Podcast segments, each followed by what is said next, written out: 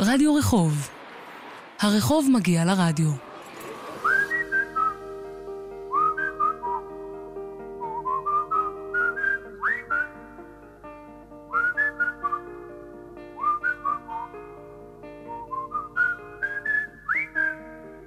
שלום לך. שלום לך. רדיו רחוב, פרק אחרון לעונה הזו. שאזיל דמעה? לא. הבטחתי לאמא שאתנהג באופן בוגר. כמו בפעמים הקודמות, נצא היום לרחוב אחד ברחבי הארץ. זאת מתוך ידיעה שברחוב הזה אמצא אנשים ממש כמוני וכמוכם, שטומנים בחובם סיפורים. סיפורים שאם לא יסופרו, זה יהיה פשוט ממש לא טוב. אז החלטתי ללכת הפעם הכי רחוק.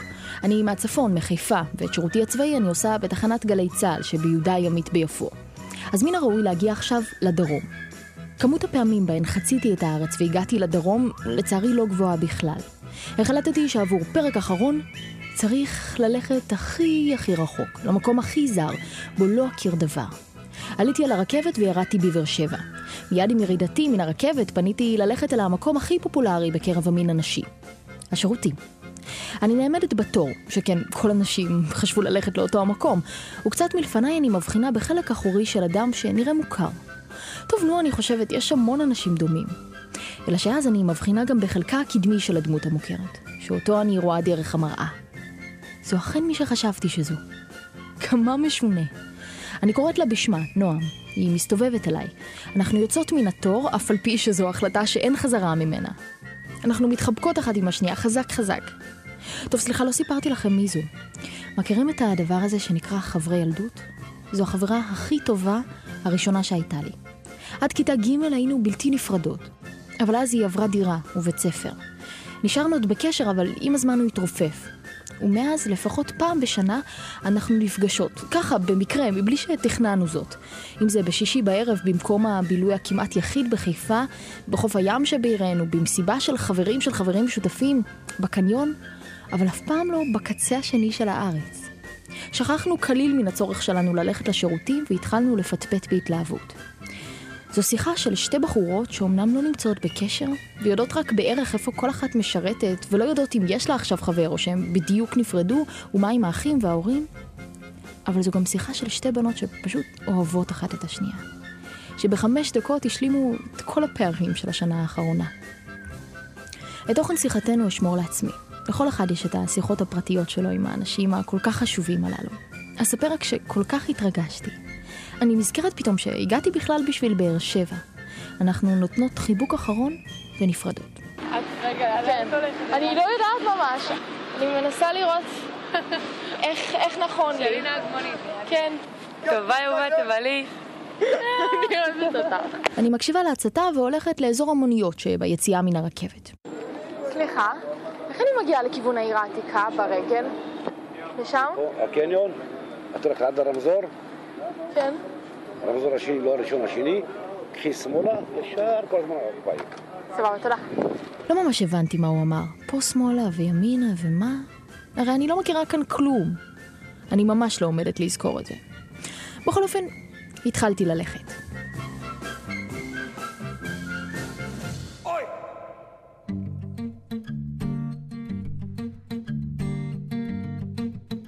אני הולכת לי בבאר שבע, מבקשת מאנשים שיכווינו אותי לרחוב העצמאות. מה לעשות, אני לא ממש מתחברת למכונות ולדברים מתוכנתים שאמורים להגיד לי לאן ללכת. ראו ערך ווייז. הרי איתם לא יכולה להתפתח שיחה. פני ימינה. המשך ישר, הוא אומר לי. ואני בכלל בחורה. אז אמנם כשאלו בני אדם, הם לפעמים לא באמת יודעים מהו הכיוון הנכון, אבל לפחות יכולים להיווצר קשרים חברתיים.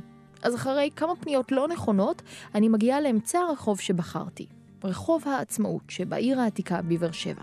בעיקרון הרעיון הוא כזה, מגיעים לאיזשהו רחוב בארץ, ברחבי הארץ, הפעם באר שבע, העצמאות נבחר, אה, ומדברים עם האנשים שנמצאים שם, אין נושא. אני יכולה לדבר איתכם על העיר העתיקה, אני יכולה לדבר איתכם עליכם, אתם יכולים לשאול אותי מה שאני רוצה, כאילו, על מה שאנחנו רוצים. לפני שהגעתי לכאן, שמעתי כל מיני דברים על העיר העתיקה בבאר שבע. כל כך הרבה דברים סותרים, על יופי ועל הזנחה, על התחדשות ועל קירות מתקלפים. אז החלטתי לבדוק. באמצע הרחוב יש בור מים. כן, בור מים מפואר שמצדדיו ארבעה קירות עם קשתות יפות שנראות משופצות. כל המבנה הזה נמצא באמצע רחבה ענקית, אותה עוטפות חנויות, בסטות, בודקאים ותחנת מוניות. אני מתחילה בתחנת המוניות. ארבעה קירות קטנים שבתוכם יושב איש. מה שמך? דוד, מה התפקיד שלך כאן בתחנה? אני סדרן. מה זה אומר? שאני עושה סדר לפי כל מונית צריך לצאת בזמן שלו, בתוך שלו. וראיתי איזשהו מבנה ממש מיוחד כאן מאחורה, מין קשתות כאלה. כן, זה ראש העיר החליט לעשות את זה בשביל יופי, מביאים לפה תלמידים מבתי ספר ומראים להם איך היו עם החמור מסתובבים ושואבים מים מהבאר. כמה שנים אתה עובד בתחום? שנתיים. מה עשית לפני כן? היה לי בית קפה. פה קפה הדר, וסגרתי כי העיר העתיקה ממש בזמן האחרון מבחינת פרנסה לא, לא רציני, זה לא זה. דווקא ממה שאני הבנתי. כל הקניונים שפתחו, ממה שאת הבנת שיכול להיות עם הזמן ישקיעו ויעשו, אני שומע את זה חמש שנים כבר. מה עם תיירים מעניינים, או איזה חבר'ה שפגשת, אני אגיד לך, חברי? תיירים אני מתבייש, כי אין מה להראות פה.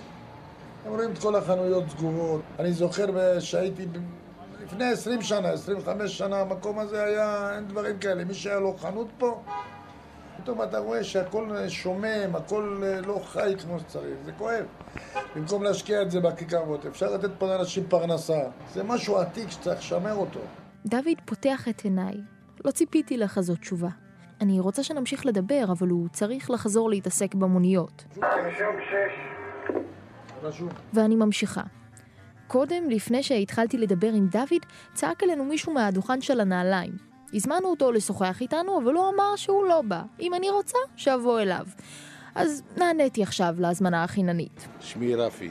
ואיפה אנחנו נמצאים? אנחנו בחנות אה, בודקה לנעליים. כמה שנים אתה עובד כאן? אני לא עובד כאן, אני אצל חבר. אני מוכר שעונים. אני רוצה להבין ממנו, מוכר ותיק בעיר העתיקה. איך היא הייתה פעם? זו הייתה עיר מאוד אה, נפלאה, טובה. היית יכולה לאכול סטייק על המקום, על גחלים. היית יכולה להשאיר את הבית פתוח. למרות שהיה העוני, אבל החיים היו יותר טובים. איך הולך במדרחוב? כי... על הפנים, המדינה על הפנים, המצב על הפנים. שיתחילו להתעורר למדינה אם לא יהיה מצב קשה מאוד. למה? כי אנשים לא יכולים לחיות במצב הזה. בגלל המצב של העיר העתיקה? לא, בגלל כל המצב, זה לא העיר העתיקה, זה בכל מקום. אני מדבר בשם אחרים, לא בשם שלי. אני יכול להסתדר עם אה, התראה, כוסית ויסקי, מבסוט, צוחקים. אתה מרגיש שזה צורך לזעוק את זעקת ההמון? אה, לי אין את הכוח הזה, אני מבוגר, אבל בזמנו כשהייתי צעיר זעקנו ועשינו ופלשנו והבאנו לאנשים. איפה? מה זאת אומרת אנחנו? מה זאת אומרת דאגנו? מה זאת אומרת אז היינו חלשנו? כל הפנתרים וכל האנשים וכל זה. היית בפנתרים? כן, היינו, למה לא? לא בושה ללכת לקחת לחם ולתת לאנשים לאכול, שאתה יודע שאין לו. ועשית את זה פה בבאר שבע? כן, עשינו את זה גם באר שבע. וגם היום אנחנו עושים. דואגים לאנשים שיאכלו. כשאנחנו רואים בן אדם מסכן, אני עושה סיבוב, זה 10 שקל, זה 20 שקל, 200 שקל, קח, תעשה שבת. אתה עדיין מסתכל על המדינה הזאת כמדינה של אשכנזים ו- ו- וספרדים? כן, כן, כן, בהחלט, בהחלט, זה לא, לא ייגמר. כי זה מה שיש. קחי לך ספרדיה, שולחת קורות חיים לעבודה, היא לא מתקבלת. למה אתה חושב ככה? כי לא, כי ראיתי את זה בעיניים שלי. וכשהציעו לה להחליף את השם שלה לאשכנזי, לאותו מקום ששלחה קורות חיים, קיבלו אותה. לא מאוד מעודדת, אני נפרדת גם מרפי, שצריך לחזור למכור את השעונים שלו. אני ממשיכה לקצה האחר של הרחבה. ממקדת את עיניי על זוג אנשים מבוגרים ומתקרבת. האישה נראית כבת 60 או 70, יושבת על כיסא ליד דוכן, והגבר עם שיער לבן ושופע עומד לצידה. אז אה, מה שמך? איסבל, ואתה? חוסה, יוסף. מאיפה אתם? מארגנטינה, מתי עליתם? ב-2002. ולמה עליתם?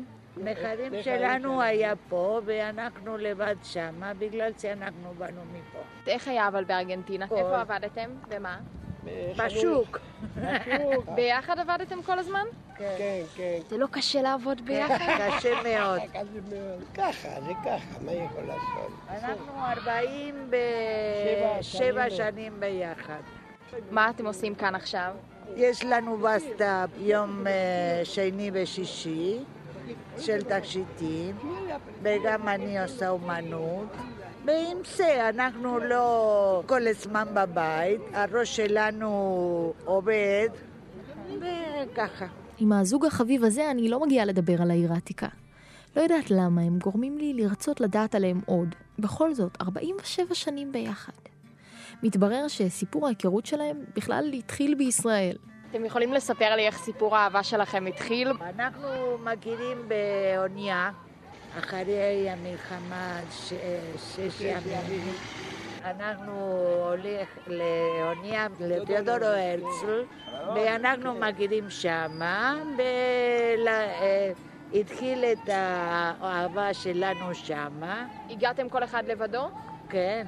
אז זה ממש רומנטי, על סירה כן, ויער. הכל רומנטי. עכשיו לא רומנטי, אבל בשנה עכשיו, כן.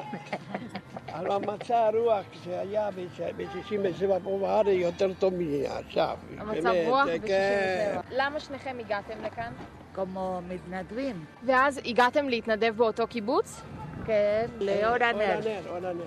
ואז המשיך הסיפור אהבה. כמה זמן הייתם כאן בארץ? שנה, והתחתנתם תוך כדי? כן. ואחר כך חוזרים לארגנטינה. איזו רומנטיות. כמה אהבה. נקשרתי אל הזוג המקסים הזה עם המבטא הכבד, ומתברר שגם הם נקשרו אליי.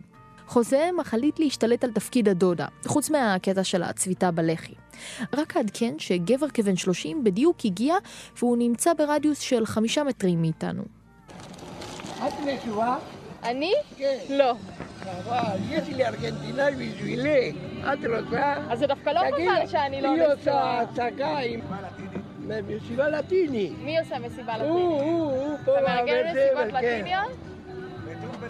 אבל ארגנטינאי, רק ארגנטינאי, דרום אמריקאי. זה מה שאתה אבל מציע לי? תיזהר, תיזהר, כולם גנבים, כולם.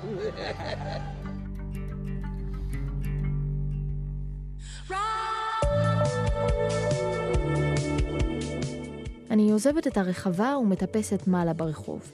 מנסה עכשיו להסתכל על הבתים שמסביב. פה בית ישן מאוד, שם בית משופץ, פה חנות ועוד חנות וקיוסק ועוד אחד. כמעט כל האנשים כאן בדרך לאנשהו, או צריכים לקנות משהו. אין כמעט אנשים שפשוט יושבים על ספסל ונחים. מתקדמת עוד קצת, ועכשיו מימיני בניין מאלף. יפה וגדול, מפואר. יש לידו שלט, ואני מבינה שיש כאן סיפור. זהו ביתו של קצין המחוז וההיסטוריון ערף אל ערף, שנבנה ב-1938. המבנה שוחזר ושומר ושופץ כמובן. עוד לא דיברתי איתכם על העיר העתיקה של באר שבע. המידע שאספר עכשיו מובן מאליו לבאר שבעים, אבל חלק מהמאזינים לא. אז באר שבעים יקרים, העזרו בסבלנות. העיר העתיקה של באר שבע היא העיר היחידה שנבנתה כאן בזמן השלטון העות'מאני. העות'מאנים, הטורקים ששלטו כאן לפני הבריטים, היו כאן 400 שנה, אבל בנו רק עיר אחת. והיא הייתה גם מקום מרכזי לשליטה על כוחות הצבא. העיר העתיקה של באר שבע המשיכה לפרוח גם אחרי לכת הטורקים, עד שנות ה-80. אז החלו לבנות קניונים, כמו שסיפר לי דוד מהמוניות. ומאז מצבה של העיר השתנה. היא נעה בין חנויות שנסגרות לבין רצון אמיתי של העירייה לשנות את המצב ולהחיות אותה שוב. אבל נחזור לערף אל ערף. הוא דווקא לא היה נציג מטעם האימפריה העות'מאנית, אלא מטעם המנדט הבריטי, שמן הסתם כבש את העיר. הוא היה למושל נפת באר שבע, והתגורר בבית הזה ממש. ערף היה אגב עורך העיתון הלאומי הראשון שיצא כאן בשפה הערבית, ונקרא סוריה הדרומית. מחוץ לבניין יש מזרקה מפוארת, שבחלקה העליון יש פסל של אישה עם סלים. הבניין כולו מקושט בקשתות אבן. אני נכנסת, וגם שם, לא פחות יפה. המון היסטוריה מתחבאת שם. פה תמונה בשחור לבן, שם פסלים, כאן חפצים עתיקים. וגם אנשים, העובדים במקום, שמסתובבים ביניהם. שם פגשתי את אנה, שהסבירה לי מהו המקום הזה. זה מוסד השקעות, שרת אלכס ברחוב העצמאות 56. אה, פה היה מקום אה, שבאמת הישנה של החיילים. היה פה גם הבניין אה, שייך לקצין מוסלמי, שאחרי קום המדינה כבר זה עבר להיות בניין של המדינה, של הממשלה שלנו. יש לנו פה במשרד גם תמונה שמעל בבניין עומד בן גוריון, כן. עכשיו, לפה באים המון תיירים, כל יום, כי זה בניין לשימור. ואז משהו תופס את תשומת ליבי באופן די ברור מאליו. זהו מכשיר רדיו, מפעם פעם. חרוט עליו בקטן 1932. הרדיו הזה הוא אמיתי? הוא מהתקופה אמיתי, ההיא? הוא עובד. אז אולי נשים על גלי צה"ל? אה, בוא ננסה.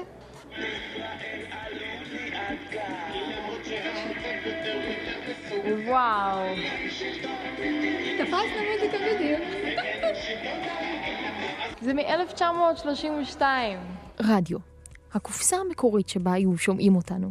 קופסה גדולה, מאותרת. מרגש לדעת שהקול של האנשים ברחוב והקול שלי בוקע לפעמים גם מקופסאות מכובדות שכאלו. אבל עדיין, אחרי השיחה עם דוד ורפי, אני לא יכולה להתעלם מן הפאר הזה. בבניין הזה אנחנו חצי שנה. וואו. כן, והושקעו פה המון כספים, המון כספים. צבענו, אם את רואה, זה הצבע הזה, צבע רנסאנס נקרא. איך זה אבל, כאילו בעיר העתיקה שמעתי המון אנשים שמדברים על זה שהעיר העתיקה היא כל כך ישנה ושום דבר לא מתחדש בה, וזה כאילו איזשהו ניצוץ של החידוש של העיר העתיקה או משהו כזה? האמת שכן. האמת שהרבה פעמים אומרים לנו שהבניין שלנו הכי בולט בעיר.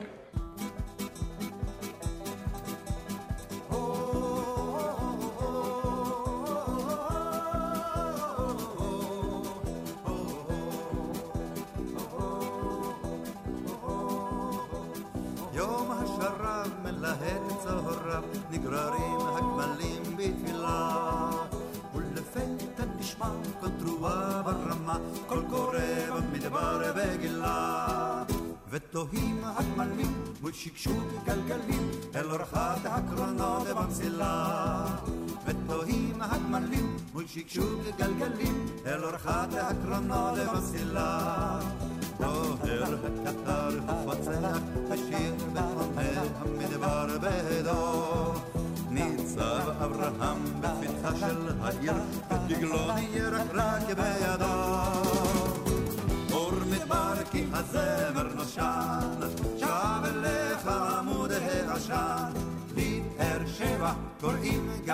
גבע, אל מול החמה במרום. טו-טו-טו עונה הרוח, פורצים הפסים לדרום, פורצים הפסים לדרום. שר הקרון אל אדני הבטון, הגדול בראשית עתיקה. שוב פוגשים הפסים, גלגלים כועסים, ומחדשים ברית אחים בנשיקה. כך רנים הגרונות מול שקשוק הגרונות, שיר הלל אל סתמה מוריקה. כך רנים הגרונות מול שקשוק הגרונות, שיר הלל אל סתמה מוריקה. דוהר הקטר ופוצח בשיר, ועונה המדבר בהדו. ניצב אברהם בפתחה של העיר, ודגלו ירקרק בידו. כי הזמר נושן, שב אליך עמוד העשן, בבאר שבע קוראים גיא גבע, אל מול החמה במרום. טו-טו-טו עונה הרוח, פורצים הפסים לדרום, פורצים הפסים לדרום.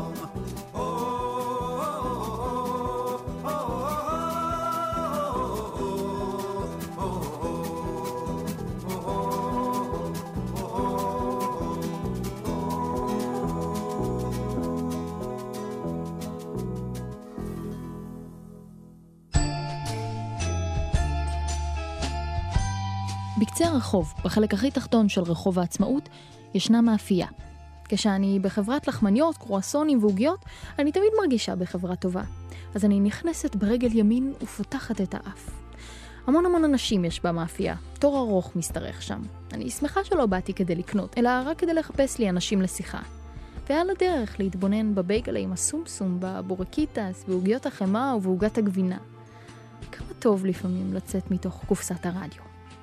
אבל התור הארוך מתגלה כמכשול. כל העובדים ממש עסוקים ואני נאלצת לחכות. אבל שפשוט אמתין, התחלתי לגשש. ניגשתי לאחת המוכרות, ותוך כדי שהיא מקפלת קרטונים לכדי קופסאות ומסבירה שהיא לא יכולה לעשות הפסקה, היא רומזת לי מה עליי לעשות. מדברים יעקב היה בבאר שבע, שחקן כדורגל? כן? אז תגידי לו שידבר איתי, תגידי לו שאת אוי. יעקב. עליי לדבר עם יעקב. היא מצביעה על האיש שבקופה. אני עומדת בנחת ומחכה שיתפנה. מחכה, ומחכה. כן, חיילה. היה שווה לחכות. שגלי צה"ל לא מגיעים לדרום, מה קרה? מה קרה? מה קרה? אני מתחילה טרנד חדש בגלי צה"ל. אנחנו מחפשים לנו מקום יחסית שקט במאפייה הרועשת. סבבה. אוי, וגם יש כאן ריח נהדר. לאן הבאת אותי? זה תנור פתאום. מה שמך? כהן יעקב. קודם בוא תסביר לי, איפה אנחנו נמצאים? אנחנו נמצאים במאפיית בית הבגט בבאר שבע. מה תפקידך? בכוח? אני אחד המנהלים, אנחנו שלושה אחים שממשיכים את המורשת של אה, המשפחה. אתה גם מתעסק באפייה עצמה? בוודאי, אנחנו שלושת האחים אנחנו עובדים באופן פיזי, טוטאלי, לגמרי, כאילו, אנחנו חלק מהמערכת פה. כמה שנים המקום קיים? הוא מ-56. את יכולה להיכנס להתרשם, כאילו, את רוצה לראות אני דברים אשמח, שם? אתה רוצה לעשות לי סיור? יאללה, בכיף. אז רק תדריך את הסיור, כי לא, ברדיו... תדריכי לא- את, מה? לא, לא, לא. טוב, מה לא, לא, אבל לא? ברדיו לא לא רואים הרי. אבל מה שאנחנו רואים פה זה את האולם ייצור. אה, הכל פה זה אוטומטי. שיו, זה ענקי. כן. אלה סילואים של קמח. כל אחד מכיל פה בסביבות 15 טון קמח. אה, ומפה זה נעשה באופן אוטומטי, בואי נעבור לפה. זה נכנס לתוך משקל עם אה, נפה שמנפה את הקמח. המנוף שלש אותו, ומפה זה עובר אוטומטי למנוף, ואז אוטומטי לתוך המגשים. שמעתם על הכור באיראן? לא הייתי שם, אני לא יודעת איך זה נראה, אבל כנראה בערך ככה. רק שכאן זה באמת כור לצורכי שלום. שלום ולחמניה חמה. אני נזכרת במה שאמרה לי העובדת כשעוד עמדתי וחיכיתי. ותספר לי קצת, אני שמעתי כאן שמועות שלך יש קשר לכדורגל ולבאר שבע. כן, בעברי הייתי, לא, לא רק, התחלתי בבאר שבע אמנם, אבל שיחקתי בכל, ה, בכל הארץ, וגם ב- באנגליה קצת. די. שיחקתי בנבחרת עשר שנים, כן, בטח. אני כל כך בורה בכדורגל שאני בסדר גמור, מצטערת, שאלת, אבל עניתי, כנראה. שלאנשים אחרים השם אומר הרבה יותר. אין ספק, כן, וגם שנתונים אחרים זה בסדר. אז ניצלתי. ולפי הערך המושקע של יעקב כהן בסוגריים כדורגלן בוויקיפדיה, אך, כמה בורה יצאתי. אז היית כדורגלן אופה? כן, זו הייתה תקופה ששילבתי את זה מכוח הנסיבות, בגלל המצב הכלכלי בבית, אז שילבנו גם את העשייה וגם את ההנאה. באיזה גיל הבנת שאתה נמשך לכדורגל? אה, זה מגיל אפס, זה כבר מגיל חמש, שש. איך הבנות הגיבו לזה לכדורגלן? זה עזר לך? בוא נאמר שזה לא מזיק, אבל אה, בתקופה ההיא זה לא, לא התקופה העכשווית עם אה, כל התקשורת, עם כל הטלוויזיות, זה לא... אז התחלת בהפועל באר שבע? התחלתי בנוער של הפועל באר שבע, כן. ועד איפה הגעת באנגליה? בליגה הראשונה בברייטון, ואז באיזה גיל פרשת מהכדורגל? 32. כאילו אם אני הייתי חושבת על הכותרת שהיו נותנים לזה בעיתון, זה הכדורגלן האופה, או... כן. מבשל, מבשל לא רק אבל- כדורים. אבל זה לא בדיוק כך, כי אנחנו נולדנו לזה, לתוך זה, את מבינה? יש עתיד לכדורגל בארץ? אה, עתיד. זה תלוי ב... בהתפתחות בנוער ובנערים ובילדים. ההשקעה לדעתי היא לא השקעה שם. אי אפשר אה, להצמיח שחקנים אם אין בסיס טוב. הם לא, לא אגיד שהם מזניחים, אבל הם משקיעים יותר בשחקני רכש מחו"ל מאשר בשחקנים אה, תוצרת הארץ, שאפשר להשביח אותם על ידי אקדמיה וכאלה. רעיון עם כדורגלן. אני יכולה לסמן עכשיו וי על זה. וגם לסמן איקס ענק על קריירה שקשורה באיזשהו אופן לספורט. אני חושבת על יעקב, וגם בלי להיות מבינה גדולה בכדורגל, ברור לי שלא משנה אילו קרואסונים מוצלחים הוא מכין ואיזה כדור שוקולד טעים הוא אופה, הוא כנראה עדיין מתגעגע לכדור האמיתי.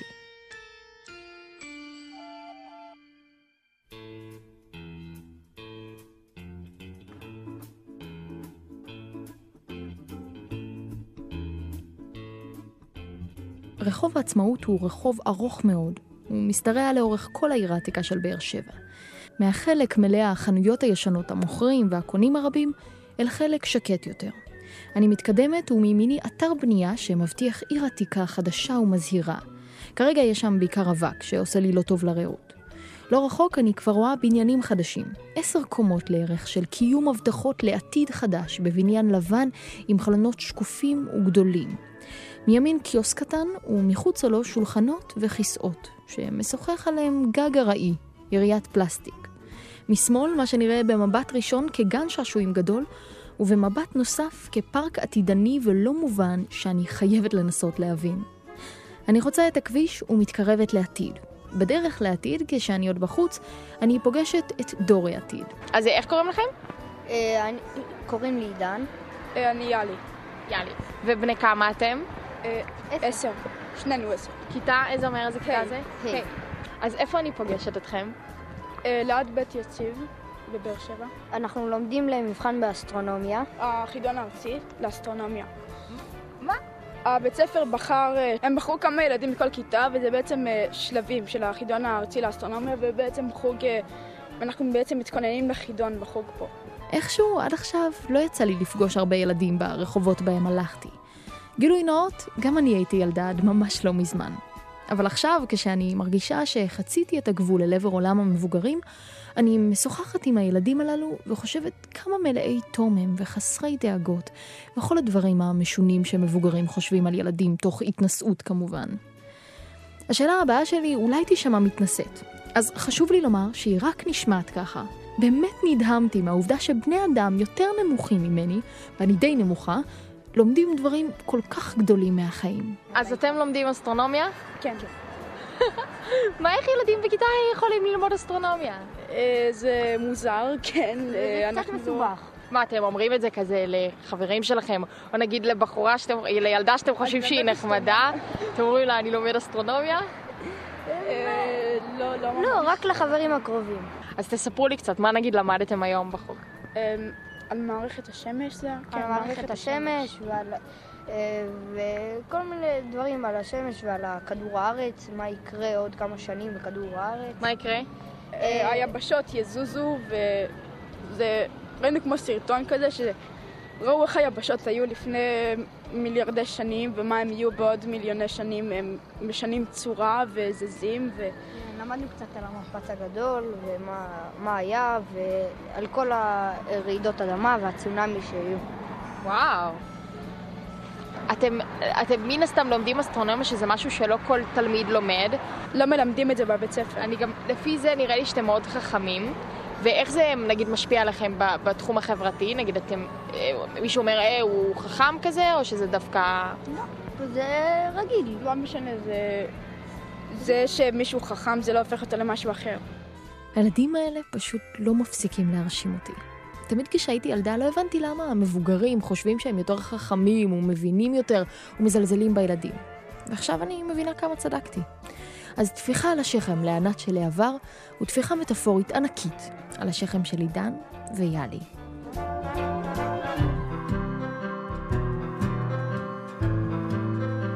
אני נכנסת עכשיו לגן השעשועים הגדול והמשונה שראיתי קודם. זה לא ממש פארק רגיל, בכניסה יש קבלה, אז באופן מנומס אני ניגשת אליה. אפשר להגיע נגיד ולקבל הסבר שם? נגיד אם אני אעשה את זה עכשיו אני אקבל? תלכי, הם עדיין שמה. תכף סוגרים, תלכי לשם. סבבה, תודה לכם. הכי כיף להגיע למקום לקראת סגירה. ככה יש לי שיחה פרטית עם העובדים, אלו שנושמים את המקום. אני נכנסת, מסתובבת שם קצת, ומגיעה לחדר המנהל. המנהל ממש בדרך לצאת. אצלנו בצבא קוראים לזה לחץ בית. אולי יש לו, אבל הוא בהחלט לא מראה את זה. עכשיו, אפשר לומר שאנחנו יוצאים להפסקת פרסומות. אז מה שמך? בקשי מאיר. ותפקידך במקום? אני מנכ"ל פארק קרסו למדע, מוזיאון המדע הגדול במדינת ישראל, הכי מתקדם, הכי יפה, תערוכות ייחודיות. פתחנו לפני שבעה חודשים, הגיעו לפה כבר קרוב ל-60 אלף מבקרים. פארק שהרעיון שלו לגלות את המדע דרך משחק. למען האיזון, אספר שיש עוד פארקים למדע ברחבי הארץ. אתם מוזמנים להגיע גם אליהם. ואיך נראה הפארק הזה? מהמקום בו אנחנו נמצאים, אנחנו משקיפים על מה שנראה כמו גן משחקים עתידני. מתקנים עצומים ומשונים שנראים כלקוחים מסרט כל כך עתידני שהוא אפילו עוד לא יצא לאקרנים.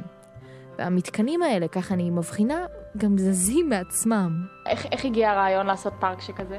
הגיע הזמן שבנגב, שהכל פה מתפתח, וחזונו של בן גוריון מהר מאוד היום מתממש, שיהיה כאן מרכז מדעי גדול, מוזיאון מדע, והנה יש הזדמנות גדולה מאוד למשפחה שמתעוררת ביום שבת בתל אביב, לשאול לאן נוסעים, אומרים לבאר שבע. סליחה, אני ממש חשבתי שנגמרה הפסקת הפרסומות. מה עם זה שזה בעיר העתיקה? כי ביקרתי כאן כל היום, והמון אנשים אמרו לי, כן, שמעתי שהם רוצים לחדש את העיר העתיקה, אבל כרגע אין, אין, אין, כאילו אין פרנסה בחנויות. לא יודע את מי פגשת, אבל יש פה ראש עיר מאוד נמרץ, ויש פה עשייה אדירה בפיתוח העיר העתיקה, ויש כבר דברים שנפתחו, ויש פה אה, עתיד מאוד מאוד רציני לעיר העתיקה. מאיר הולך הביתה, ואני נכנסת לדלת הסמוכה. הסמנכ"ל המדעי של הפארק יושב שם, נצח פרביאש. כן, קוראים לו נצח פרביאש. לא יכולתי להתעלם מהשם, ולכן עוד הפסקה קצרה. הפעם היסטורית. מה, למה קראו לך נצח? המקור של השם הוא במלחמת יום הכיפורים, כאשר אה, אבא שלי היה ברמת הגולן, ובדרך הודיעו ברדיו לכל האבות שנולדו להם בנים. זאת אומרת, הוא שמע על הלידה שלי כשהוא היה באוטובוס, תוך כדי מלחמה, ואז הוא קיבל אפטר קצר מאוד לנסוע לבית החולים, וחזר ליחידה. ותוך כדי מלחמה, תוך כדי מחשבות, זה השם שעלה בראש. וואו. חוזרים לפארק, מבטיחה לו לחרוג יותר. על כן אנחנו לוקחים איתנו את שחר המדריך ומתחילים בסיור במוזיאון. זה אולי לא כל כך נעים לראות גן סגור, אבל נהדר לראות מוזיאון סגור. קודם כל, הדבר הכי טוב שאני יכול לעשות למי ששומע אותנו ברדיו, זה להמליץ לו בחום לבוא לכאן, כי יש דברים שאין תחליף למראה עיניים. זו אכן עובדה חשובה. אני עומדת לחטוא עכשיו עבורכם. בפארק הזה חוש הראייה הוא חוש כל כך חשוב, ואני עומדת לנסות להעביר לכם אותו דרך הרדיו. זה לא יצליח, אבל בואו נראה מה יצא. ואחר כך תוכלו להיכנס לעמוד הפייסבוק שלנו, רדיו רחוב, ולראות גם את התמונות. רק לסבר את האוזן, מעבר לגן המדעי שאת רואה בחוץ, רוב הפארק הוא תת-קרקעי. יש לנו למטה, מתחת לאדמה, תשעה אולמות תצוגה, שש מעבדות, אודיטוריום של 170 מקומות. בבניין הטורקי המשוחזר יש עוד שתי תערוכות גדולות מאוד. הכל חייב להיות אינטראקטיבי. זה לא מוזיאון שבו רואים דברים דוממים ולא נוגעים. נהפוך הוא נוגעים, משחקים עם המדע כל הזמן. אוטוטו אנחנו נפתח לציבור תערוכה שנקראת הגנת הצומח. היא עוסקת למעשה באתגר המזון. לא מובן מאליו שיש לנו אוכל. ואני מופנטת כמו ענת בגיל 12. את כל הקיר של החדר המעגלי מקשטות תמונות, כל אחת של משפחה מסוימת, מחייכת כמובן, ולצידה כל המזון שהיא צורכת בשבוע. בכל תמונה, משפחה מארץ אחרת. עכשיו תנו לדמיון שלכם להוביל אתכם. ארצות הברית, איטליה, סין, אתיופיה. מה שאנחנו רואים זה צילום של המזון שמשפחה צורכת במשך שבוע אחד. מה העלות בדולרים של ההוצאות על המזון הזה, של משפחה של שלמה. משפחה של שלמה, ומה תוחלת החיים הממוצעת באותה מדינה. הבדלים מאוד דרמטיים. אני מבקשת לצלם את התמונות. מניחה את מכשיר ההקלטה בצד, אבל הוא עוד פועל. ואנחנו משוחחים על המדינות. זה הכי יפה לדעתי. מה? ראית איטליה. למה? לא יודע. אני אוהב מאוד את ארצות הברית ליד צ'אד. כן. ארצות הברית ליד כל מיני מקומות. תראי, זה פה שתי תמונות, אלה מייצגות. כן. כן. איזה. וואו. המסכנים האלה, מה הם אוכלים, איך הם נראים, תוחלת חיים, תראה את אלה, רק עם מה שהם זורקים. ועוד הם רזים יחסית. ואיזה כמות פסולת נכון. וכולי. אנחנו יוצאים מן החדר, עוברים לחדר שעוסק בשינויים טכנולוגיים. לפתע אני מרגישה נוסטלגית, כאילו פגשתי חבר טוב מן העבר. יש כאן דיסקטים לצד דיסקים ודיסק און קי, מצלמת פילים לצד המצלמה הדיגיטלית, טלפון עם מחוגה ליד אייפון. פה בעולמו של צ'יפ, תערוכה שעוסקת במיקרואלקטרוניקה, מההיסטוריה. יש כאן דיסקטים. יש פה... זה עוד יותר גרוע. קל נורא לזהות פה את גילם של האנשים לפי החפץ שבו הם אה, אה, פוגשים כמוכר. אחד אומר, הנה, אלה הסרטים המגנטיים והסרטים המנוקבים שבהם השתמשתי בטכניון, אחד זוכר את הדיסקטים, אחד זוכר את הסליל המגנטי. עוד מעט הדיסקים ייעלמו, הדיסק און קי, שגם כן אה, המצאה ישראלית, גם הוא הולך לטובת שירותי הענן, הולך ונעלם עם הזמן. שחר, אותך זה מרגש שאתה, כאילו זה מרגיש גם בתור מדריך להיות כאן כמו באיזשהו... אני, אני נגיד ממש מרגישה עכשיו שחזרתי לילדות ואני פותחת עיניים כאן. פעם הראשונה זה היה כזה, את לא יודעת איפה להכיל את זה, כאילו, כי מפה בא לך מיצג כזה, ומפה לוחצים על זה, ומפה המשחק הזה, וזה משהו מאוד אינטראקטיבי כמו שאת שמה לב. הכל פה, כאילו, אנחנו בניגוד למוזיאונים אחרים, אומרים כן לגעת, כן ללחוץ, כן להרגיש. איך הילדים מגיבים כשאתה מסביר להם? יש ילדים ש... נגיד המיצג הזה איפה שאנחנו עומדים עכשיו, שנגיד רואים את הקסט. הקלטת והרדיו, או נגיד הפילם, כ-90% מהילדים התשובה שאנחנו מקבלים המדריכים, אני לא יודע מה עושים עם זה. או שהתשובה השנייה, כזה ראינו בבית של סבתא. זה פחות או יותר התשובות וואו. שאנחנו מקבלים מהילדים. וואו. כן, קלטתי וואו שמשמעו וואו, כמה שאני מרגישה זקנה עכשיו. פשוט תנו לי מקל הליכה והדדה לי עד ליציאה מן המוזיאון. טוב, האמת שאני באמת צריכה לצאת עכשיו מן המוזיאון, אבל פשוט כי כבר צריך להמשיך הלאה. אבל לא לפני שאבקש מנצח לבחור עבורי שיר. כשחיכיתי לך על הספסל של אהוד בנאי, מספר על ליקויי חמה ולבנה, שהוא קרא בחוברת מדע לנוער, כשחיכיתי לך על הספסל. נפגשנו לפנות בוקר על טיילת שוממה האם היה זה מקרה או כוח עליון? כשחזרנו הביתה על פנינו הם חלפו שיירות צבא בדרך ללבנון האם ידעת שאז בשנת 82 היו שבעה ליקויי חמה ולבנה? קראתי על זה בחוברת מדע לנוער. כשחיכיתי לך על הספסל במרפאה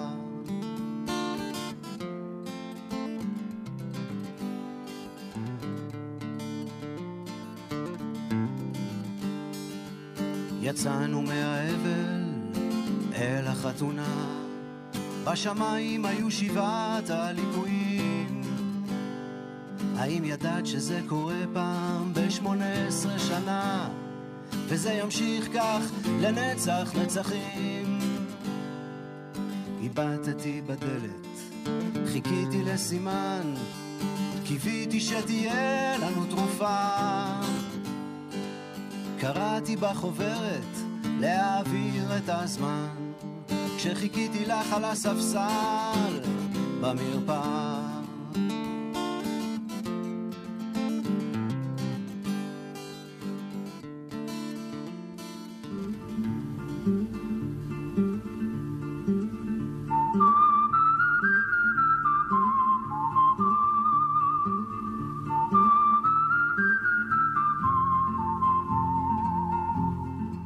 חוזרת לחלק התחתון של העיר העתיקה. החלק הזה, בשעת ערב מאוחרת, לא כל כך סימפטי. הרבה חנויות שבתחתית הבניינים כבר נסגרו. אני חולפת על פני דלת שקופה, מעליה שלט, מלון הנגב. מתבוננת על הבניין וזה לא נראה לי כמו מלון, אלא כמו עוד אחד מהבניינים הישנים. אני נכנסת בדלת, ומימיני ומשמאלי כמה דלתות כניסה לבניינים הסמוכים. בקצה מה שהייתי מתארת כמסדרון שמחוץ לבניין, אני רואה את הכניסה למלון. היא נראית כמו כניסה לעוד בית. אבל אז זה מתחיל להיראות כמו שצריך. זהו מלון פשוט, פשוט מאוד. הקבלה נראית כמו בפונדק עתיק וקטן באירופה, עם המוני מגירות קטנות וחומות מעץ שבכל אחת שמים מפתח. כמה תעודות הצטיינות יש בדלפק הזה, וכשנכנסים עוד קצת, מבחינים בשטיחי קיר מדבריים המעטרים את הקירות, ספות שעליהן בדים צבעוניים וכריות, וגם מה שנראה כמו מיטה מוצעת בלובי, אני פונה לאיש שיושב על הספה שליד המיטה, שואלת אם הוא רוצה שנשוחח. הוא מסכים, ואני מתמקמת על הספה. אז אה, מה שמך? חוסיין, ואיפה אנחנו נמצאים? מלון הנגב באר שבע. אתה יכול לתאר לי קצת? כן, זה מלון הנגב, הוא נמצא בעיר העתיקה. המלון הזה קיים משנות 48. וואו. וזה מיועד כאילו לעובדים, זוגות. הרמה שלו היא רמה 1-2, זה לא רמה של 5 כוכבים, כמובן בעיר העתיקה. אה, מה התפקיד שלך כאן? אני מנהל המלון. ומאיפה אתה? אני מרהט. המלון של דוקטור ברוך גולד מלהבים, ואני עובד במלון איזה 15 שנה, ואני עובד במשפחה הזאת, נותנים לי את כל האימון, אנשים טובים, אני עובד איתם כמו חברים, לא כמו בעל הבית עובד ומעביד עד היום. ואני גאה לעבוד עם האנשים האלו. לא הרבה אנשים עוברים על פנינו במהלך השיחה. זהו מלון קטן. כמה אנשים שכן עברו, החליפו איתו כמה מילים בערבית והמשיכו. כמה זמן אתה גר ברהט? אני גר ברהט בשנת 75. כמובן לפני 75 הייתי גר בפזורה. הגענו לרהט בשנת 75. למה? ההורים שלי החליטו לעבור ל... לשפר את החיים, להגיע לרמת חיים אחרת. והגענו לרהט, בנינו בתים, וילות, וגרים בחיים, ברוך השם, בצורה טובה. באיזה גיל זה היה? בגיל תשע, משהו כזה. כלומר, אתה. זוכר עוד את החיים לפני אני כן? זוכר. אני זוכר את הפחונים שהיינו גרים, שהיינו הולכים להביא מים מרחוק, שהיינו הולכים עם הכבשים, אני זוכר את הכל. והיום, אני במצב היום, כבר יש לי ילד שמדבר איתי, לפני חצי שעה דיבר איתי שהוא לומד רפואה ברומניה. ויש לי אה, משפחה באמת משכילה, שהם רובם בעלי השכלה גבוהה. והבן שלך בכלל לא יודע מה זה פחון או... או- לא, הוא לא יודע. אני הייתי ממליץ שכולם כבר יעברו לבתים. הזמנים של הפחונים כבר פגו, נגמר הסיפור הזה. מספיק, עד מתי אפשר? את רואה שהרבה אני שומע ברדיו, שילדים זורקים אבנים, מפריעים, לא יודע מה, מהפזורה, בלאגן, סמים, עניינים. וזה התחרות שלהם. היום אני דוגמה ברהט, אני יודע שהתחרות שלנו, מי ילמד, מי הילד שלו לומד, מי הילד שלו רופא, מי הילד שלו מהנדס.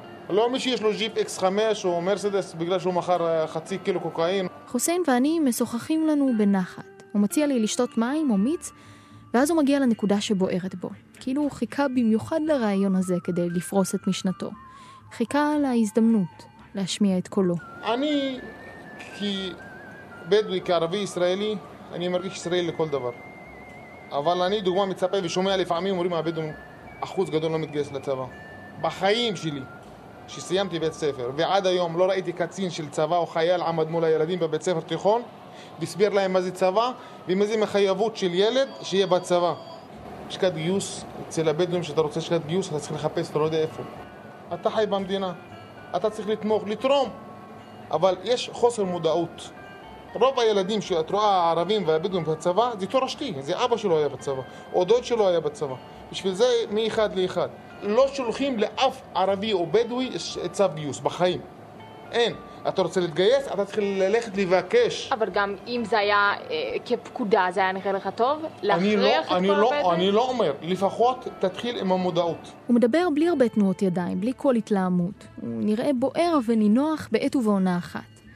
והוא לא נשאר רק בדיבורים כלליים. ואני אמרתי לבן שלי, אתה, אתה מפה מסיים לימודים, אתה מגיע לארץ, אתה תהיה רופא צבאי. לתרום. והרבה אנשים כאלה. ותראי, היום הרבה אנשים עושים שירות לאומי, ויש בנות בדואיות עושות שירות לאומי. שירות לאומי זה כמו יהודייה דתייה. יש כאלה שעושות פיראט, יש כאלה שעושות בסורוקה, יש כאלה שעושות בקופות חולים. אה, יש איזה בחור מהמשפחה שלמד משפטים, אומר, אני אשמע, אני הגעתי לגיל 40 ואני לא ידעתי מה זה הצבא. אני רוצה להיות בצבא. יש מה שנקרא אצל הבדואים שלב ב'. שלב ב' זה מי שלא עשה צבא, הוא יכול לעשות איזה חודש, חודשיים, ואז עושה מילואים. אמרו לו, לא, אין. והוא הגיע עד הרמטכ"ל, וכתב מכתבים, שר הביטחון, לא יודע לאן הגיע הסיפור שלו. הוא הצליח בסוף? עוד לא דיברתי איתו על הנושא באמת. אתה רוצה לבדוק איתו אולי? למה לא? בכיף. הוא מצלצל לקרוב משפחתו. אני בינתיים מביטה סביב. הטלוויזיה פועלת, טלוויזיה ישנה, מהתקופה שעוד הייתה להן בטן, לפני ששיטחו אותן. יש שם משחק כדורגל. אני מנסה להתרכז בו, במיוחד אחרי שפגשתי את יעקב כהן קודם. אבל אז חוסיין מנתק ופונה אליי. התקשרתי אליו וביררתי ואמר לו כן, ענו לו, כאילו הרמטכ"ל ושר הביטחון, ופתחו עוד הפעם קורסים לבדואים לשלב ב', ועוד חודש יהיה עוד קורס אחד. אז הוא אז הוא ילך? הוא ילך גם.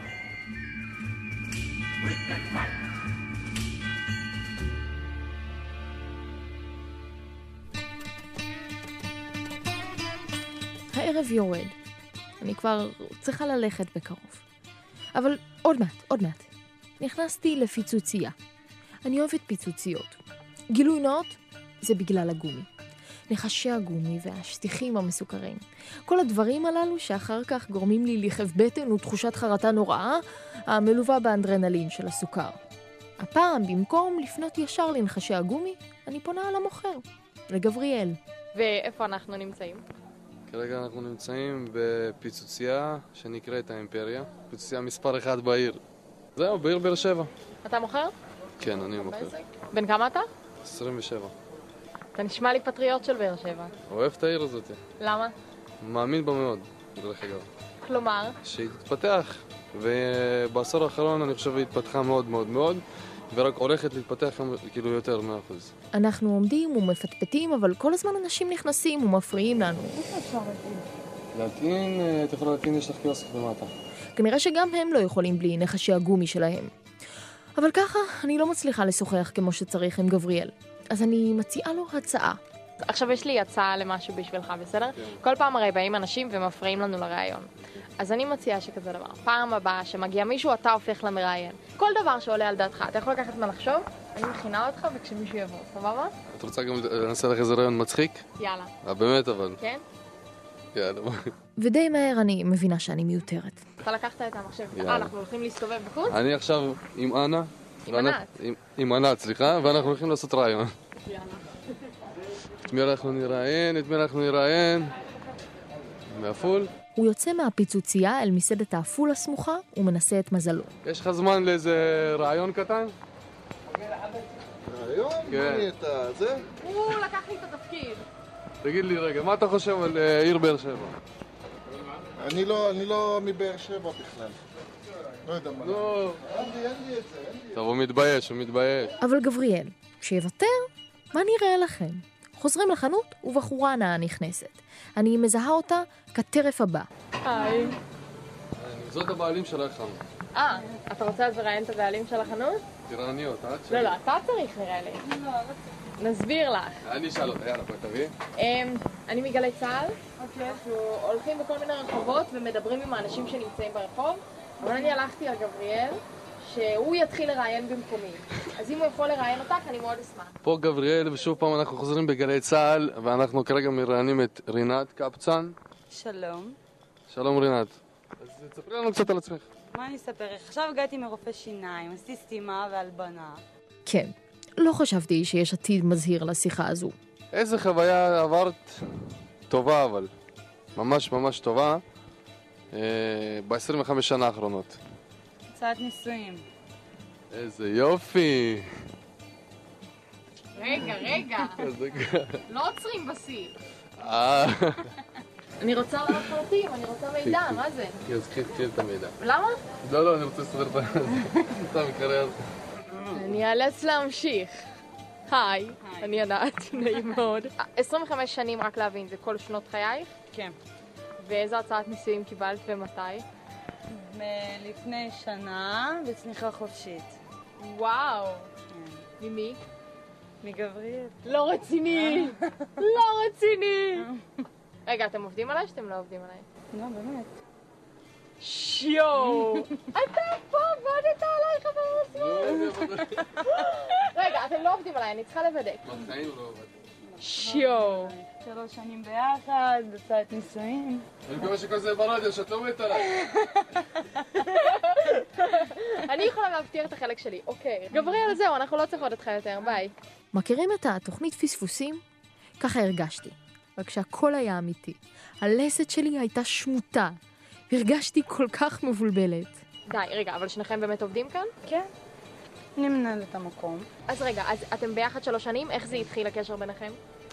הוא היה חבר טוב של האקס שלי. כשהוא כבר היה אקס, או... לא. זה כבר לא חבר טוב של האקס שלך. לא. הבנתי. לא. פתאום יש לו ילד גם, אם הוא סיפר. בן כמה? שלוש. ואיך זה להיות עם בחור שיש לו ילד? רגיל, נורמלי. יש מישהו שישן אצלנו פעם בשבוע בבית ורץ עם טיטולים, ערום כזה. אתם מפתיעים אותי, אני כל רגע מגלה עליכם משהו חדש. אז בואו אנחנו נגלה קצת עלייך. רגע, רגע, שנייה, קודם אני אסיים, ואז מה שאתם רוצים. אז לפני, שנ... לפני שנה, אתם נוסעים לשדה תימן? אני לא ידעתי מזה בכלל, לא ידעתי אני מזה. אספר. יאללה. אה, היא, רינת, היה לה חלום, היא תמיד רצתה לעשות צניחה. ואת האמת גם אני. אז אמרתי לנצל את ההזדמנות, תוך כדי הצניחה, להציע לה הצעת נישואים. איך עושים את זה? באמצע, פיזית. לפני- לפני הקפיצה. זה לפני הכניסה, לפני זה הקפיצה? 9,000 feet, אבל מאוד גבוה. ואת האמת, בגלל הרעש של המנועים היה מאוד קשה, אבל הסתדרתי, והיה בכי, והיא לא רצתה לקפוץ בסוף. אז לא קפצתם? אותה, יש. ברירה. דחפת אותה? דחפת אותה? וואו. היה מאוד רומנטי. אז מתי החתונה? בקרוב, בקרוב. תזמינו אותי. ברור. איך קוראים לך? ענת? ענת. את מפה? אני? גרה בצפון, משרתת במרכז. גרה בשטח. אני אעשה את זה בשבילכם. וואי, מלא מלא מלא מזל טוב.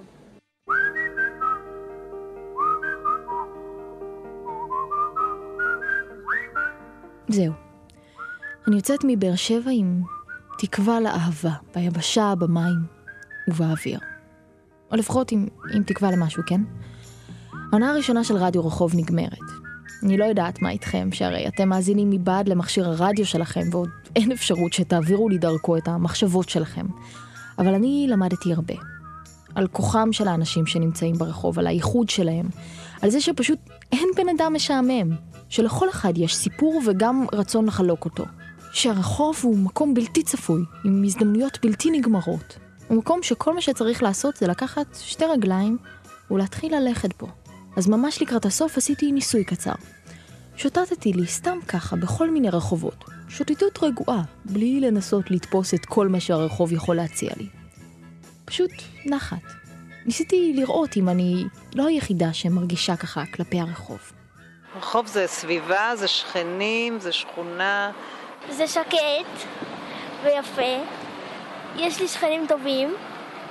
קרוב לבית הספר. רחוב יפה, עם נוף מהמם, אנשים מאוד נחמדים, אוכלוסייה מאוד טובה. הרחוב הכיל את כל האלמנטים שאדם צריך, או ילד צריך כדי לגדול. יש שם פלאפל הירושלים המפורסם, שאפילו אריק שרון עמד שם בתור. ולא קיבל לפני אנשים אחרים, כי שם מחכים בתור. זה כמו ניו יורק, יש תערובת של אנשים, אפשר לאבד ברגע.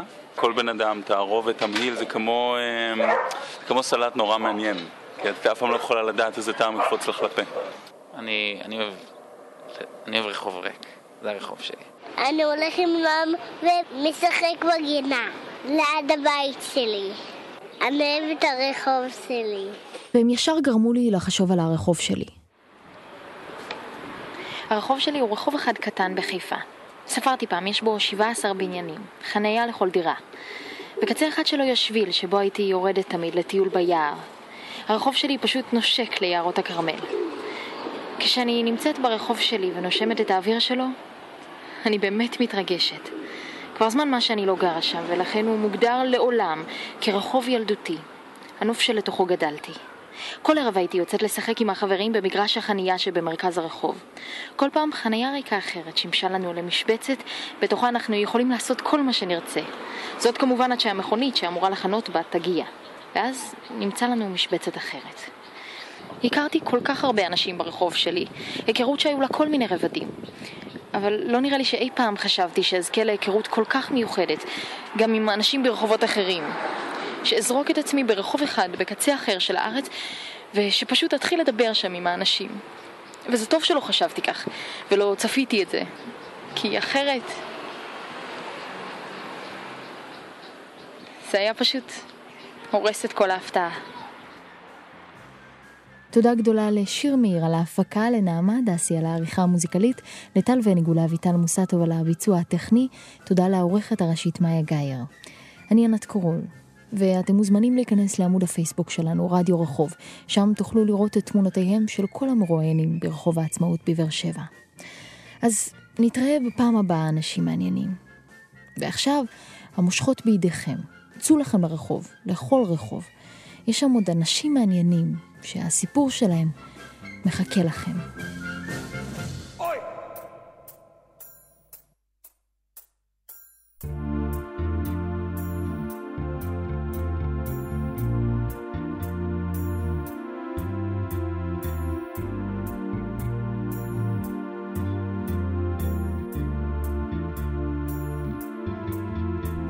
ברחובות שלנו יש קסם מיוחד, זה לא מפריע, רק אם אתה לבד.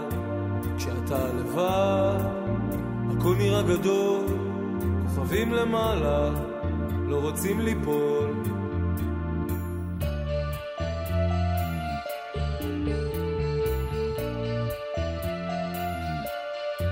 האנשים הרגילים, לישון בשקט הם הולכים, חתולים מייללים, ילדים לא נרדמים, ברחובות שלנו, הכל כבר התרוקן, זה לא מפריע, רק אם אתה זקן.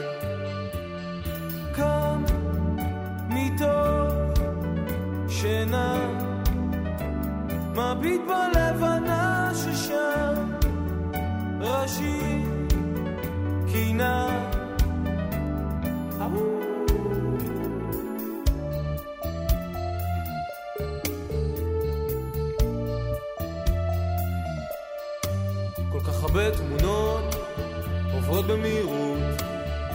רוצה לחיות, רוצה למות, כשאתה לבד, זקוק לאהבה, אתה פתאום מרגיש, עוד יש לך תקווה. קם מתוך שינה, מביט בלבנה ששם, ראשי